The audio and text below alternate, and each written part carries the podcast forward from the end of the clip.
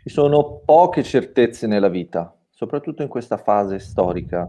Una di queste però è data dai finanziati, che tutti i giorni, volenti o nolenti, sono qui per voi a parlare di economia e di finanza. Ludo e Fede, come sempre. Buongiorno Fede. Buongiorno, buongiorno Ludo. Fede, ti ricordi quando avevamo cominciato alle otto e mezza del anzi alle 8 del mattino, poi 8 e 10, 8 e un quarto, 8 e mezza, 8.40, 8.45, 9, ora siamo alle 9 e mezza del mattino. Secondo me diventeremo uno show serale. Giusto, un trend che va invertito, domani alle 6. Così tra sei mesi ci ritroviamo alle 9. Perfetto. Allora, Ludo, oggi parliamo di Ray Dalio. Sì, lui. Uno dei nostri beniamini. Come tutti i giorni, direi. Esatto. Perché Ray Dalio ha fatto un interessante tweet su uh-huh. Bitcoin. Oh yes, oh yes. È molto interessante perché Warren Buffett, Ray Dalio appartengono a una generazione di investitori di grandissimo successo uh-huh.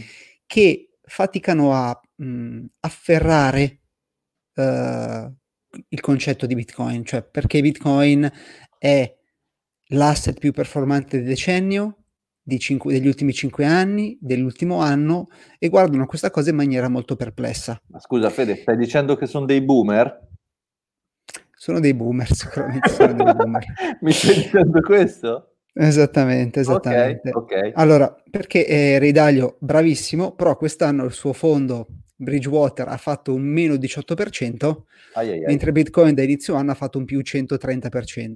Quindi uh-huh. lui si dice, ma che cos'è questa cosa? Forse mi sono perso qualcosa. E ha fatto un tweet molto interessante uh-huh. il 17 novembre, per cui cinque giorni fa, uh-huh. Il tweet recita, e l'inizio è interessante perché l'inizio è I might be missing something about Bitcoin, per cui dice può essere che mi stia perdendo qualcosa relativamente a Bitcoin. Mm-hmm. So I would love to be corrected, quindi mi piacerebbe essere corretto. E tu sei andato là sotto a scriverli, vero? Sì. eh, e poi scrive: Questi sono i miei problemi che ho con riferimento a Bitcoin. Quindi, intanto, un plauso a Ray Dalio perché credo che veramente uh, il, la capacità di mettere in discussione propri, le proprie opinioni, le proprie certezze a quest'età e avendo conquistato praticamente tutti i successi possibili nell'ambito finanziario, credo che sia da encomiare, no? Che dici? Eh, ma Ray è un mito, senza dubbio, direi. Quindi lui dice: Può essere che mi stia perdendo qualcosa, quindi mi piacerebbe che qualcuno mi correggesse, corriggi, corrigereste. Corrigiò, eh, corrigiò. Esatto. E quindi dice: I miei problemi relativamente a Bitcoin sono questi. Quindi Bitcoin, eh, Ridaglio osserva Bitcoin e non capisce bene perché un asset possa fare certe performance quando lui ha dei dubbi. Vediamo un po' quali sono i suoi dubbi. Uh-huh. Tra l'altro, vediamo un po' quali sono i suoi dubbi. Allora, proviamo anche a rispondere un pochino. Allora, il primo è Bitcoin, lui dice, e fa mh, diversi tweet in aggiunta al precedente. Quindi il suo primo dubbio, ne guardiamo tre. Il thread, sviluppa il sì, thread. Sì, sì, ne guardiamo Parliamo tre in particolare. Ok. Allora, il primo dice, eh, Bitcoin a suo avviso non è un uh, valido medium of exchange, quindi non è un valido mezzo di scambio. Uh-huh. Perché quando tu compri qualcosa con Bitcoin, essendo poi molto volatile, chi riceve Bitcoin in cambio del bene o servizio che presta si trova può essere che si trovi con qualcosa di valore superiore o anche inferiore. Quindi supponi che tu fai eh, consulenza, accetti pagamenti in Bitcoin, ricevi il pagamento, il giorno dopo Bitcoin fa meno 5, meno 10, meno 20%, cosa che può accadere e tu dici cavolo, non funziona Bitcoin come mezzo di scambio. And that's a good point actually. Questo è un buon punto, quindi il suo, il suo primo punto è Bitcoin non funziona bene come mezzo di scambio. Mm-hmm. Ok, mm-hmm. allora tutti i suoi punti Uh, magari poi li, li, commentiamo insieme. Secondo me mancano un pochino di prospettiva. Wow. Che, no, beh, bisogna ricordarsi che Bitcoin... no. Ray, mettiti oh, da parte, scusa. Scusa, Ray. Spostati. no, nel okay. senso che Bitcoin è un prodotto finanziario che è nato nel 2008, quindi ha 12 anni di storia. Uh-huh. Ed è assolutamente normale, da, da, zero è passato a 18 mila dollari, quindi è una performance straordinaria. È chiaro che è un asset che è nella sua cosiddetta infancy, per cui è ancora un infante, un, un piccolo bebè, la sua capitalizzazione è ancora molto piccola. Quindi, è il nostro piccolo baby. Quindi non puoi paragonare Bitcoin con l'oro, Bitcoin con le valute fiat, perché sono una, un'invenzione relativamente molto recente, quindi è normale che sia volatile. Come può un asset, che cos'è che determina la volatilità di un asset? Il fatto che sia tanto capitalizzato, quindi se ci sono tanti soldi dietro, tanti tanti, sarà difficile smuoverlo di diversi punti percentuali. Mi segui? Se una certo. cosa è capitalizzata a 10 euro, io ce ne aggiungo 10, quindi niente, lo smuovo del 100%. Oh, yes.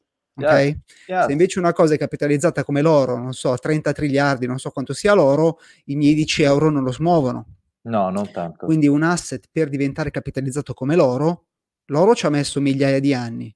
Bitcoin è sulla buona strada, ne ha solo 10-12. Quindi il primo punto Vabbè, dopo li andiamo a analizzare insieme. Secondo, quindi, il primo punto è Bitcoin non è un buon mezzo di scambio, perché chi lo accetta poi si vede qualcosa che magari scende o se è fortunato sale. Secondo punto, non è un buon store of wealth, quindi non è, un, non è una riserva di valore, perché la sua volatilità, la volatilità è talmente grande che può essere che tu ti trovi meno dollari rispetto a quello che tu hai investito inizialmente.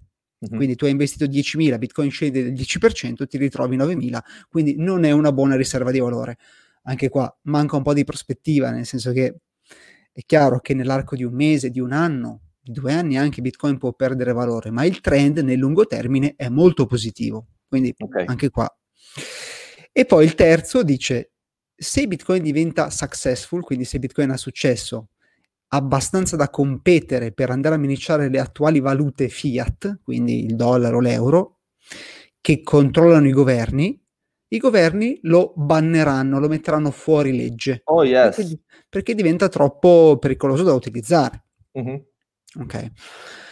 Quindi, questi Quindi? sono sostanzialmente i punti di redaglio. Allora, io direi che i primi due, mh, mm, allora, sono veri, nel senso che è ovvio che Bitcoin è volatile, pertanto se utilizzato come mezzo di scambio, domani può valere di meno di oggi. Questo è ovvio, tuttavia manca un pochino di prospettiva, come dicevo, cioè è, è un asset che nella Dipende sua infanzia... capitalizzazione. Sì, è un asset che è appena, è appena partito, è, siamo arrivati a 300 miliardi di capitalizzazione, dieci anni fa neanche esisteva, è un processo. Quant'è ora di capitalizzazione? Hai detto 10 miliardi? 300 miliardi.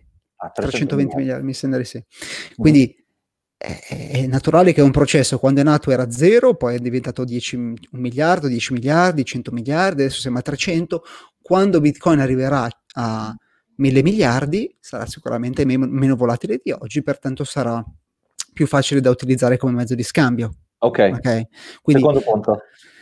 Esatto, però il, il punto è anche, è utile che Bitcoin diventi un mezzo di scambio? Per esempio l'oro, pensa mm. all'oro. Mm è utile che l'oro diventi un mezzo di scambio eh, o è importante che l'oro si apprezzi e mantenga il valore del, del denaro che ci investi? No, sono d'accordo, però hanno funzioni diverse, cioè quello si chiama coin, no? moneta, e l'oro non si chiama mica oro coin. Oh, oro madonna, ho capito, ho capito, ho capito. Ho capito Noi siamo un po' precisini, eh? Noi sì, siamo sì, un po' precisini.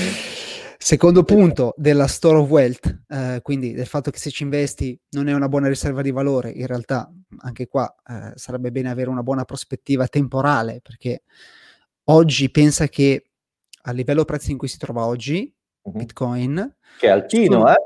che è altino, sono solo quattro nella sua storia. Uh-huh. Per tu essere in perdita oggi avresti dovuto comprare solo in quattro giorni della sua storia.